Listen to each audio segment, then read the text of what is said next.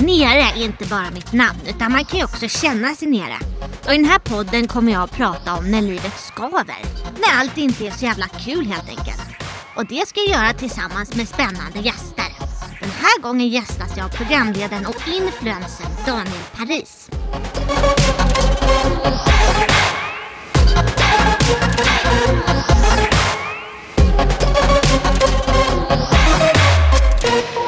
Hej Daniel! Hej Nere! Hej! Underbart att ha dig här verkligen. Tack, det är en stor ära för mig att vara här. Jag heter ju Nere och den här podden heter Att vara nere. Mm. Är du nere ibland? Jag är nere ibland, ganska ofta faktiskt. Det senaste, den senaste coronatiden har påverkat mig väldigt negativt. Så jag grubblar ganska mycket på mitt liv, på min existens, om jag har valt rätt bana i livet. Om Har jag... du det? Jättemycket. Jag tänker mycket på sådana frågor. Men sen så i sociala medier så blir jag väldigt stärkt och lyft av mig själv på Instagram. Jag blir väldigt glad av att instagramma.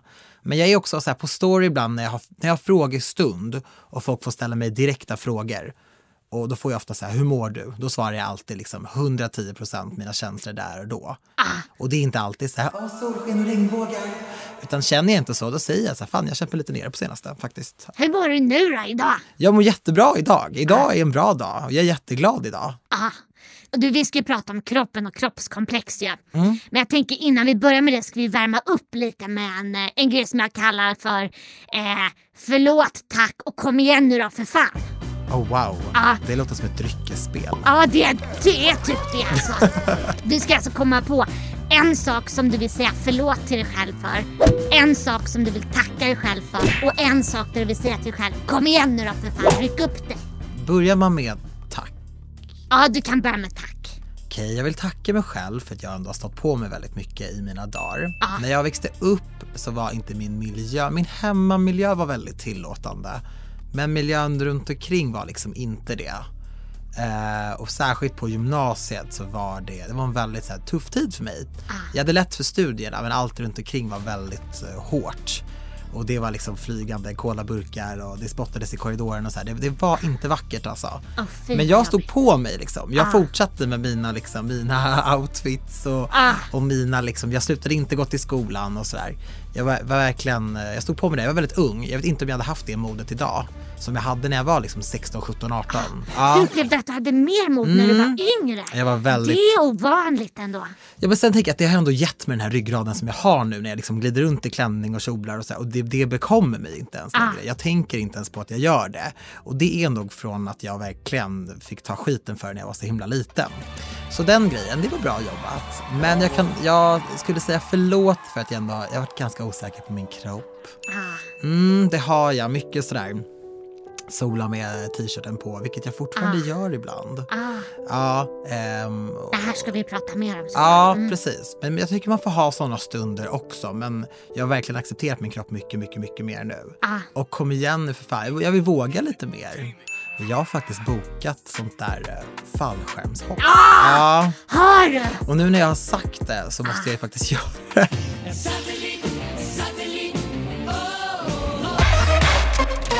Men du, vi ska, vi ska prata om eh, kropp och kroppskomplex eh, du och jag. Eh, och jag tänkte vi börjar med så här, dagsläget. Vi var inne lite på det när du sa är tacksam och förlåt för och sådär. Eh, hur är det idag när du ser dig själv i spegeln? Vad har du för känslor då? Jag har positiva känslor när jag ser mig själv i spegeln. Jag, jag tycker om den jag är. Jag tycker om mina så här håriga ben och mina liksom mina valkar på magen och så här. Jag, jag har det väldigt bra. Jag har ett väldigt nice liv ändå. Det, det har jag. Eh, och ett väldigt privilegierat liv. Och jag har aldrig tyckt att det är särskilt kul att träna. Jag tränar en del för att det är endorfiner är bra och det håller hjärnspökena borta och sådär. Men det är inte ett intresse till mig. Det är inte en hobby jag har. Så jag kommer aldrig att gå dit varje dag eller spendera flera timmar där. Eller sitta liksom, det kommer aldrig hända. Aldrig någonsin. Oh, hell no. Och jag har också ganska mycket eksem. Och när du blir varm och när du svettas, det är ganska obehagligt om man är atopiker. Men du har liksom fokus då när du tränar på välmående och liksom Bara. hjärnan. Ja inte gud. På. Ja. Nej, nej, nej, nej. Alltså jag kan ju gå raka vägen från gymmet till eh, liksom 7-Eleven och köpa en bulle. Och folk skriver alltid att så här, eller ibland bara så, fan vilket slöseri, varför gick du ens att träna? Jag gör liksom aldrig den kopplingen. Jag är inte ute efter att bränna fett eller ha liksom rutor på magen.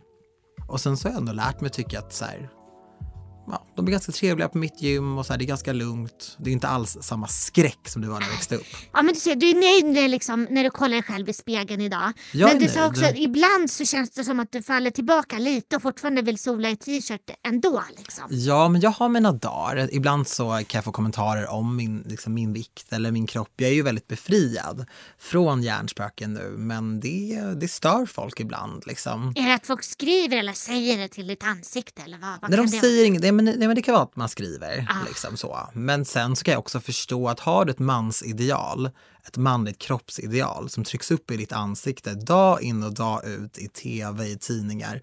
Då är det inte så jävla konstigt att man skriver kommentarer till någon som har en kropp som mig och säger att jag är tjock eller säger att jag är ohälsosam fast man inte vet någonting om min hälsa. Nej. Jag har ju inte kommunicerat ut det och det är inte mina läkare som skriver. Liksom.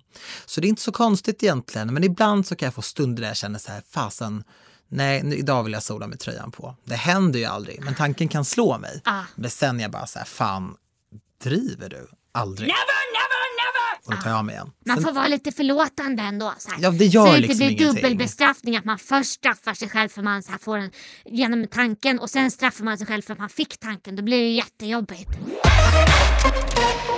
Men du, så, här, så att du idag har du liksom blivit vän med din kropp kan man säga. absolut. Men Absolut. om vi backar i tiden. Kan du minnas liksom första gången du hade en negativ tanke om din kropp? Jag kan inte minnas första gången, men jag minns att tanken alltid har varit där. Ah, Från att jag var 10, 11, 12, 13. Jag minns att det pratades mycket vikt hemma hos mig faktiskt. Det suckades och stånkades om man hade ätit för mycket eller så här, det var inte alltid så himla bra liksom. Och då kopplar jag alltid det till så här, okej om man äter mycket så är man, det är liksom inte så bra. Men sen kan jag också förstå, alltså så här, det var ju främst från min mamma liksom, men min mamma är ju också bara en kvinna under patriarkatets våld liksom. Det är väl klart att hon också tänker så som många kvinnor tänker. det känns som att det också så här ändras när man hör så här äldre generationer. På deras tid förr då pratade man om att banta och att så här, ja, man ska, jag, jag äter lite för jag bantar. Men idag så känns det som att när man kollar på liksom Ja men typ datingprogram och sånt, då säger folk att de vill ha någon som tar hand om sig själv. Eller är hälsosam. Fast det egentligen är samma sak. Fast man säger inte ordet banta längre utan man Nej. väver in det i liksom, ja men jag tänker på min hälsa. Ja, precis, precis. Och det kan ju se ut på olika sätt. Mycket av det här som liksom är förklätt lite som hur? hälsa är ju inte det. Precis. Så jag tror verkligen att man ska veta vad man pratar om när man, när man säger sådär. Sen kan man ha en preferens och den preferensen, får, det lägger ju inte jag mig i. Liksom. Du får gilla det du gillar. Och visst känns det också ibland som att man kan bli så här påverkad av att folk vill peppa en och liksom äta hälsosamt och träna. Fast det liksom är svårt att se vart själva gränsen går innan man istället blir hetsad. Ja, alltså jag tycker inte man ska forcera sin livsstil på någon sådär. Men, men det händer ju mycket. Det är ju mycket sånt. Eh, Och jag kan bli lite så trött på det. Så till slut eh, så känner jag bara att så här, fan, liksom, lev ditt liv som du vill. Ah. Så gör jag lite som, som jag vill. Men jag har ju haft vänner som har typ så här, Åh, ska du verkligen äta det där? Eller som har fått höra det från sina pojkvänner och sådär. Och där känner jag så här, fan, vi är ändå vuxna människor liksom. Om inte jag har öppnat upp för din input om min måltid, då, blir, då ska du inte lägga dig i. Har det hänt att du har brutit kontakter med folk eller avföljt folk på Instagram och så av den anledningen att de Ja. lägger sig? Det har det? Ja, absolut. Jag, jag är ju inte främmande för att avfölja sådär. Om det är att jag känner mig hetsad eller och, och sådär. Jag, är lite, nu, jag börjar bli lite mer selektiv med folk jag följer också för att jag orkar inte med de här liksom utskällningarna eller raljeringarna. För jag känner bara att så här, det är typ inte värt det. Nej. Ja, men du, då har vi liksom varit inne lite på så här eh, hur, eh, hur du känner nu, hur du kände förr. Och du var också inne på så här att du har liksom utmanat könsnormer och liksom eh, kön, olika könsuttryck och så. Kan du inte berätta mer om det? Ja, alltså jag har ju aldrig riktigt så här gjort, gjort någon grej av det där. Att en, om jag är sugen på en kjol då köper jag den. Jag har typ, jag tror nästan att jag bara har så kallade damparfymer hemma. För jag tycker att de doftar bättre. Och jag har använt damparfym, citat, sen jag, var, sen jag började använda parfym, sen jag var 13. Alltså jag köper det jag gillar. Och det gäller allt. Men till att hantera sina känslor om kroppen då. Vad ska man göra då om man till exempel sitter och hatar sin kropp eller har massa jobbiga känslor och så om sin kropp? I vilken ände ska man börja? Vad är liksom första steget för att komma i rätt riktning? Acceptans, absolut. Hat är en sån meningslös känsla. Den är inte konstruktiv, den för dig inte framåt, den belönar dig inte alls, den ger ingenting. Den tar bara. Det, är liksom, det ger mig ingenting att tänka hatiskt om någon Ah. eller något. Så att acceptera och känna sig lugn i det, att så här, okej, det här är den jag är. Så här ser jag ut. Så här väcker sig min mage när jag sätter mig. Så här väcker sig inte min mage när jag sätter mig. Det här är jag. Nu får jag jobba med det här. Ah, bara gilla läget liksom. Gilla läget och liksom gilla dig själv och när du gör det så kommer allting kännas mycket enklare. Om du tänker positivt om en kroppsdel som du hatar Ah. så ändras hela din inställning till den. Ah. Så gör det. Word to your mother. Och du sa att så här, du liksom, du tog, vad kan man säga, smällen när du var yngre. Att Så här, då kände du att du var mer modig för att det var då du liksom, eh, det var jobbigast då. Men nu känner du inte lika modig om jag fattat det rätt för att du känns mer liksom lätt nu för tiden eller? På den tiden där jag gick i skolan så var det typ livsfarligt för mig att vara mig själv. Det var verkligen människor som sa att de skulle skada mig, döda mig, alltså så här, gjorde anspråk på våld. Nu, och jag var 15, 16, 17. Nu är jag en vuxen man, jag är privilegierad på det sättet att jag har ett känt namn, ett känt ansikte, en stor plattform. Och jag är vuxen, jag bor inte i det området längre, vilket också kan anses vara ett privilegium. Så det är enklare för mig och vi lever i en mer upplyst tid, men det är mycket som behöver göras, både världen över och i Sverige. Men det är naivt av mig att säga att jag inte har fått en skjuts eller att jag inte har fått mer mod och styrka. Det är inte alla som kan öppna upp sin telefon och ha hundratals, ibland tusentals peppande kommentarer. Eller folk som skickar meddelanden om, om hur fantastisk man är eller, eller bara ger en pepp och bara fan kör. Men vad skulle du ge för råd då för någon som inte har liksom massa peppande Det kommentarer är det jag menar. Folk har ju inte det. Jag hade ju inte det. Jag hade Nej, absolut precis, inte men du det. vågade ändå liksom. Ja, men Om sen det så ska man inte heller, det är svårt att liksom ha det där modet. Alltså det, det är verkligen det. Och jag skulle inte heller säga så här, fan stå på dig, kör, kör, kör. För att så här, nej, det är livsfarligt för vissa. Så kör inte om du inte känner att du kan köra. Jag fattar inte hur jag vågade hålla på så där. Helt ärligt. För att så här, det var verkligen livsfarligt ibland. Jag har ju fått kuta från folk liksom Ah. och låsa in mig på så här toaletter och, och vänta tills rösten utanför bara går vidare. Det är helt sjukt. Så det är klart att när folk skriver att de hittar sin styrka genom mig så får jag, jag får gåshud nu när jag pratar om det. Ah. det. Jag blir ju så glad och det peppar mig till att fortsätta. Och bara häromdagen träffade jag en tjej som var typ i min ålder och hon bara, "Ja, men jag och min mamma så här, vi älskar dig. Hon bara, jag brukar alltid, min mamma har inte Instagram så jag brukar alltid visa dina bilder och hon vill alltid se när du har klänningar och kjol. Och hon bara, fan, kör! Ah. Och då sa jag typ så här, bara, det peppar mig så mycket att du säger det. För jag kör ju typ, jag får, jag, jag liksom göds ju av det här liksom.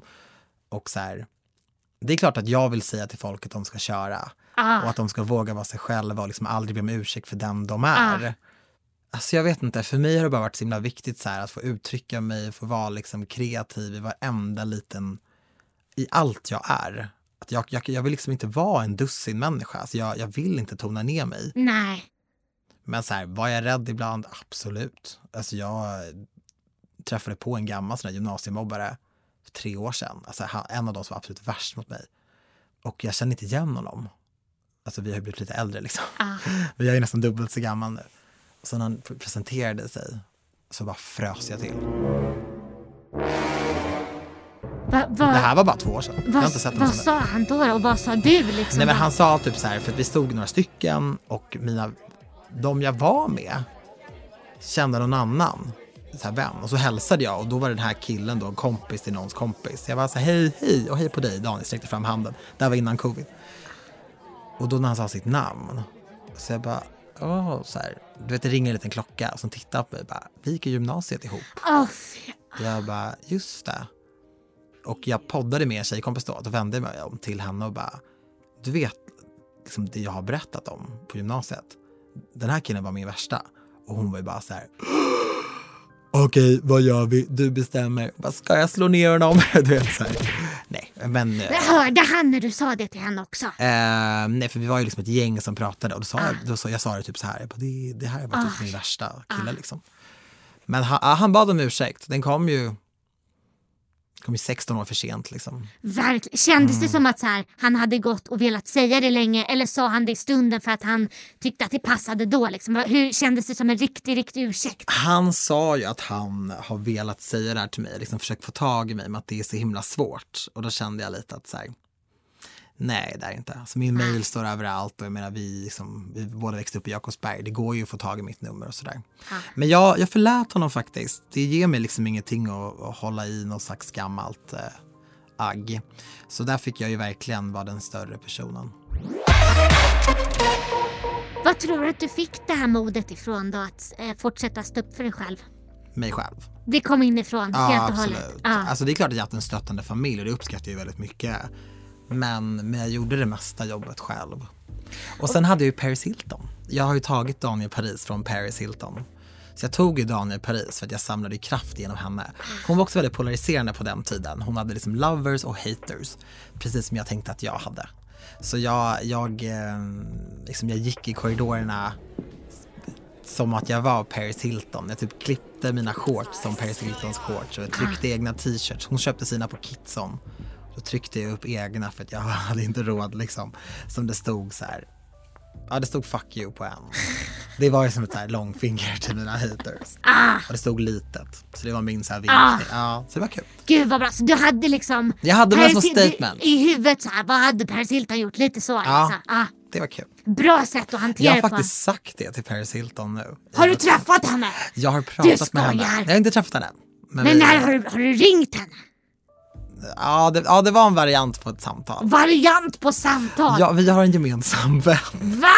Men ber- du, här måste du berätta. Nej, jag ska, vi ska inte prata mer om Paris Hilton. Men, eh, men det, var, det var något sånt. Åh gud. Hon blev glad. Vad hemligt. Hon blev glad också. Herregud, jag dör får jag inte veta det här. Nej men sluta töntig jag känner mig nu. Töntig! Men okej, så det var ett sätt. Vad har du mer haft för, för sätt att hantera så här tankar om kroppen då? Kroppsgrejerna har varit eh, jättetuffa för mig. Ja, det har de. Jag, jag slutade sola med, med tröjan på för fyra somrar sedan, fem. Ja. Och då var jag i allra högsta grad en vuxen man. För att jag hängde mycket med människor som var väldigt kroppspositiva och som bara sket i. Ah. Och det färgade av sig på mig. De var liksom beställde pizzor och åt dem. De beställde dem inte och tog bild på dem. Och bara la sig, solade, sket i. Och då gjorde jag också det. Så du omringar med folk som hade positiv inverkan kan man säga. Ja. Ah. Och som såg ut lite mer som jag själv ser ut. Ah. För att så här, även om Även om jag, alltså så här, jag menar mina andra vänner som inte var liksom kroppsaktivister, det var, de smalhetsade inte liksom, men, men jag kände mig hetsad runt dem. Ah. Och när de pratade om sina kroppar negativt fast de var pinsmala tänkte jag bara så här, okej men vad tycker du då om min kropp? Ah, precis. Liksom. Så det var lite så här, och det var också, det ringde väl en klocka från barndomen så där och då blir det alltid att man reagerar starkare. Men det är inte deras fel på något sätt, de ser ju ut så. Men hur, om det dyker upp en sån tanke liksom idag då, till exempel. Hur hanterar du den tanken när den kommer? Jag är bara trött på den tanken. Ah. Alltså den, det har snott många år från mig så jag, jag tar inte ens in det längre. Har du något så här mer liksom tips på vad man kan göra om man känner att man har kroppskomplex? Liksom? Man kan omge sig med folk som, som är mer liksom lik en själv, kroppspositiva, eh, tröttna på tanken. Vilka mer, vad har du mer för sådana liksom, Mm. konkreta tips? Jag tycker man kanske ska tänka på uh, de medier man konsumerar. Vilka tidningar man läser, vilka man följer på Instagram och så här, vilken jargong folk i ditt kompisgäng har. Vilka ord du själv använder. Pratar om att man ska förtjäna att unna sig till exempel sådana grejer. Jag kan prata om att unna mig saker. Att jag unnar mig uh, ja, den här ryggsäcken som jag köpte. Gjorde jag ju efter ett halvårs sparande, men då unnade jag mig den. Men jag pratar aldrig om att unna mig en glass eller unna mig en eh, bulle eller att jag förtjänar att käka brunch idag. Liksom. Men det här är så inpräntat i våra hjärnor så vi pratar ju sådär. Men jag, jag gör faktiskt inte det. Jag, jag säger inte så. Längre. För att så här, eh, vi har haft mycket skadlig jargong som vi bara haft med oss i alla år. Ja, ibland kan ju ett kroppskomplex verkligen hämma en. Alltså typ så här, man struntar i att ha vissa kläder, man kanske till och med inte går till stranden och du vet så här, man låter bli att göra saker som man egentligen vill. Vad, vad ska man göra då tycker du? Gå ändå. Så Bara var det ju för mig. Alltså jag, jag låste ju in mig när det var fint väder och sådana saker och stannade hemma och inbillade mig att jag tyckte det var för var, det är varmt ute och, och så blir man svettig och usch och fy och trängas på någon strand. Det var ju det enda jag ville göra. Jag ville ju verkligen göra det, men där kommer vi också in på det här med inställning. Att jag tänkte negativt om de här grejerna som jag ville göra för att det var mitt enda sätt att hantera det. Tills jag insåg att det är precis det jag vill göra och det är precis det jag kommer göra. Sen är folk så himla upptagna med sitt. Alltså jag kommer ihåg första gången jag tog av mig tröjan på stranden och trodde att hela stranden glodde på mig. Så kollade jag mig om så var det ingen som gjorde det. Ah, Den enda som gjorde det var ju jag själv. ah. Så det är också lite skönt att säga, fan det är typ ingen som bryr sig. I'm sorry, men ingen bryr sig om dig riktigt där faktiskt. Nej, men bara gå, även om det känns jobbigt så går man dit ändå. Så. Alltid. Alltså gå emot alla de här impulserna som säger att du ska stanna hemma eller som vill isolera dig eller som säger att folk inte inkluderar dig eller som säger att stranden bara är en plats för norm, normativa kroppar och sådär. Allt det där är bara massa hittepå. Ah. Gå ändå och liksom lev ditt liv. Och om man vill liksom vara ett stöd till någon annan då? Om man har någon polare som har kroppskomplex. Mm. Hur stöttar man den då? Den är svår. Att man kanske inte använder triggande språk. Ah. Att man kanske inte lägger sig i för mycket. Till exempel, jag har haft vänner som har fått ganska mycket problem med ätandet. Men, eh, och det kan ju vara väldigt tufft att se på som vän. Men så här, om det är så att de går på behandling eller sådär, då, då ska ju proffsen yttra sig och proffsen ska ju prata med dem. Liksom. Men att vara en stöttande kompis tror jag. Att bara så här, lyssna klart när man pratar, sucka inte, tyck inte att man är jobbig. Eh, fortsätt att höra av sig. För det kan vara ganska jobbigt när vänner går igenom saker. Ah. Och, men det är ännu jobbigare att inte bli tillfrågad att få hänga på. Man kan bli så här rädd att säga fel saker så man säger ingenting. Ja, och jag tycker också att så här, till exempel, liksom, ja, men jag var inne på det här med polare som kanske inte äter eller sådär, att man, man skulle också kunna säga att så här, jag vet inte hur jag ska prata med dig. Jag är jätterädd för att säga någonting fel, så att jag ska trigga dig eller att du kommer bli arg på mig. Jag har inte så mycket kunskap om det här, tyvärr. Och att bara ha det sagt, liksom, då, ja, då tänker jag liksom att det är väldigt svårt för den kompisen då att här, gå i taket om man råkar säga något fel eller om man så, för att så här, ja, det är. Jag är liksom inte läkare, jag är ingen psykolog. Vet inte alltid hur jag ska prata med dig. Men att man säger det. Ja, Och att man säger det så som jag säger det nu. Och inte att man, för du skulle kunna skrika samma mening som jag sa precis. Ah. Jag vet inte hur jag ska prata. Det blir en helt annan känsla. Aggressivt. Ja, verkligen. Eh, så. Och att man kanske inte pratar då om sin egen kropp runt någon som man vet blir triggad av det snacket. Ja, precis som du sa innan, så här, om hon tycker så om sig själv, vad tycker hon då om mig? Liksom? Ja, och sen så kan det vara att man är, jag menar, folk som är, har kroppskomplex eller ätstörda lever ju vanliga liv. Så då man är och liksom provar kläder, man kanske inte liksom tar sig på magen eller bara åh gud den här var jag ju för fet för eller så här, vad tajt den var. Ja, För det sätter ju igång grejer liksom.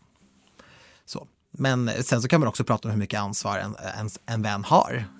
Ha, har man verkligen så mycket ansvar som kompis? Ja vad kanske- tycker du? Har man det? jag tror man får bestämma själv där. Hur mycket ansvar man känner att man vill ta sig an också. Och så kanske man är lika gamla och då kan det också vara så här, man har sin egen resa och mycket, mycket där i huvudet. Hur mycket ansvar känner du att du har för dina kompisar? Otroligt mycket. Det har också varit min stora eh, akilleshäl. Jaha, Att jag ska liksom rädda alla. Ah. Så, ja. Men, men jag, är man liksom, är man min vän, då är jag, då är jag där. Liksom. ja, jag vill vara din vän.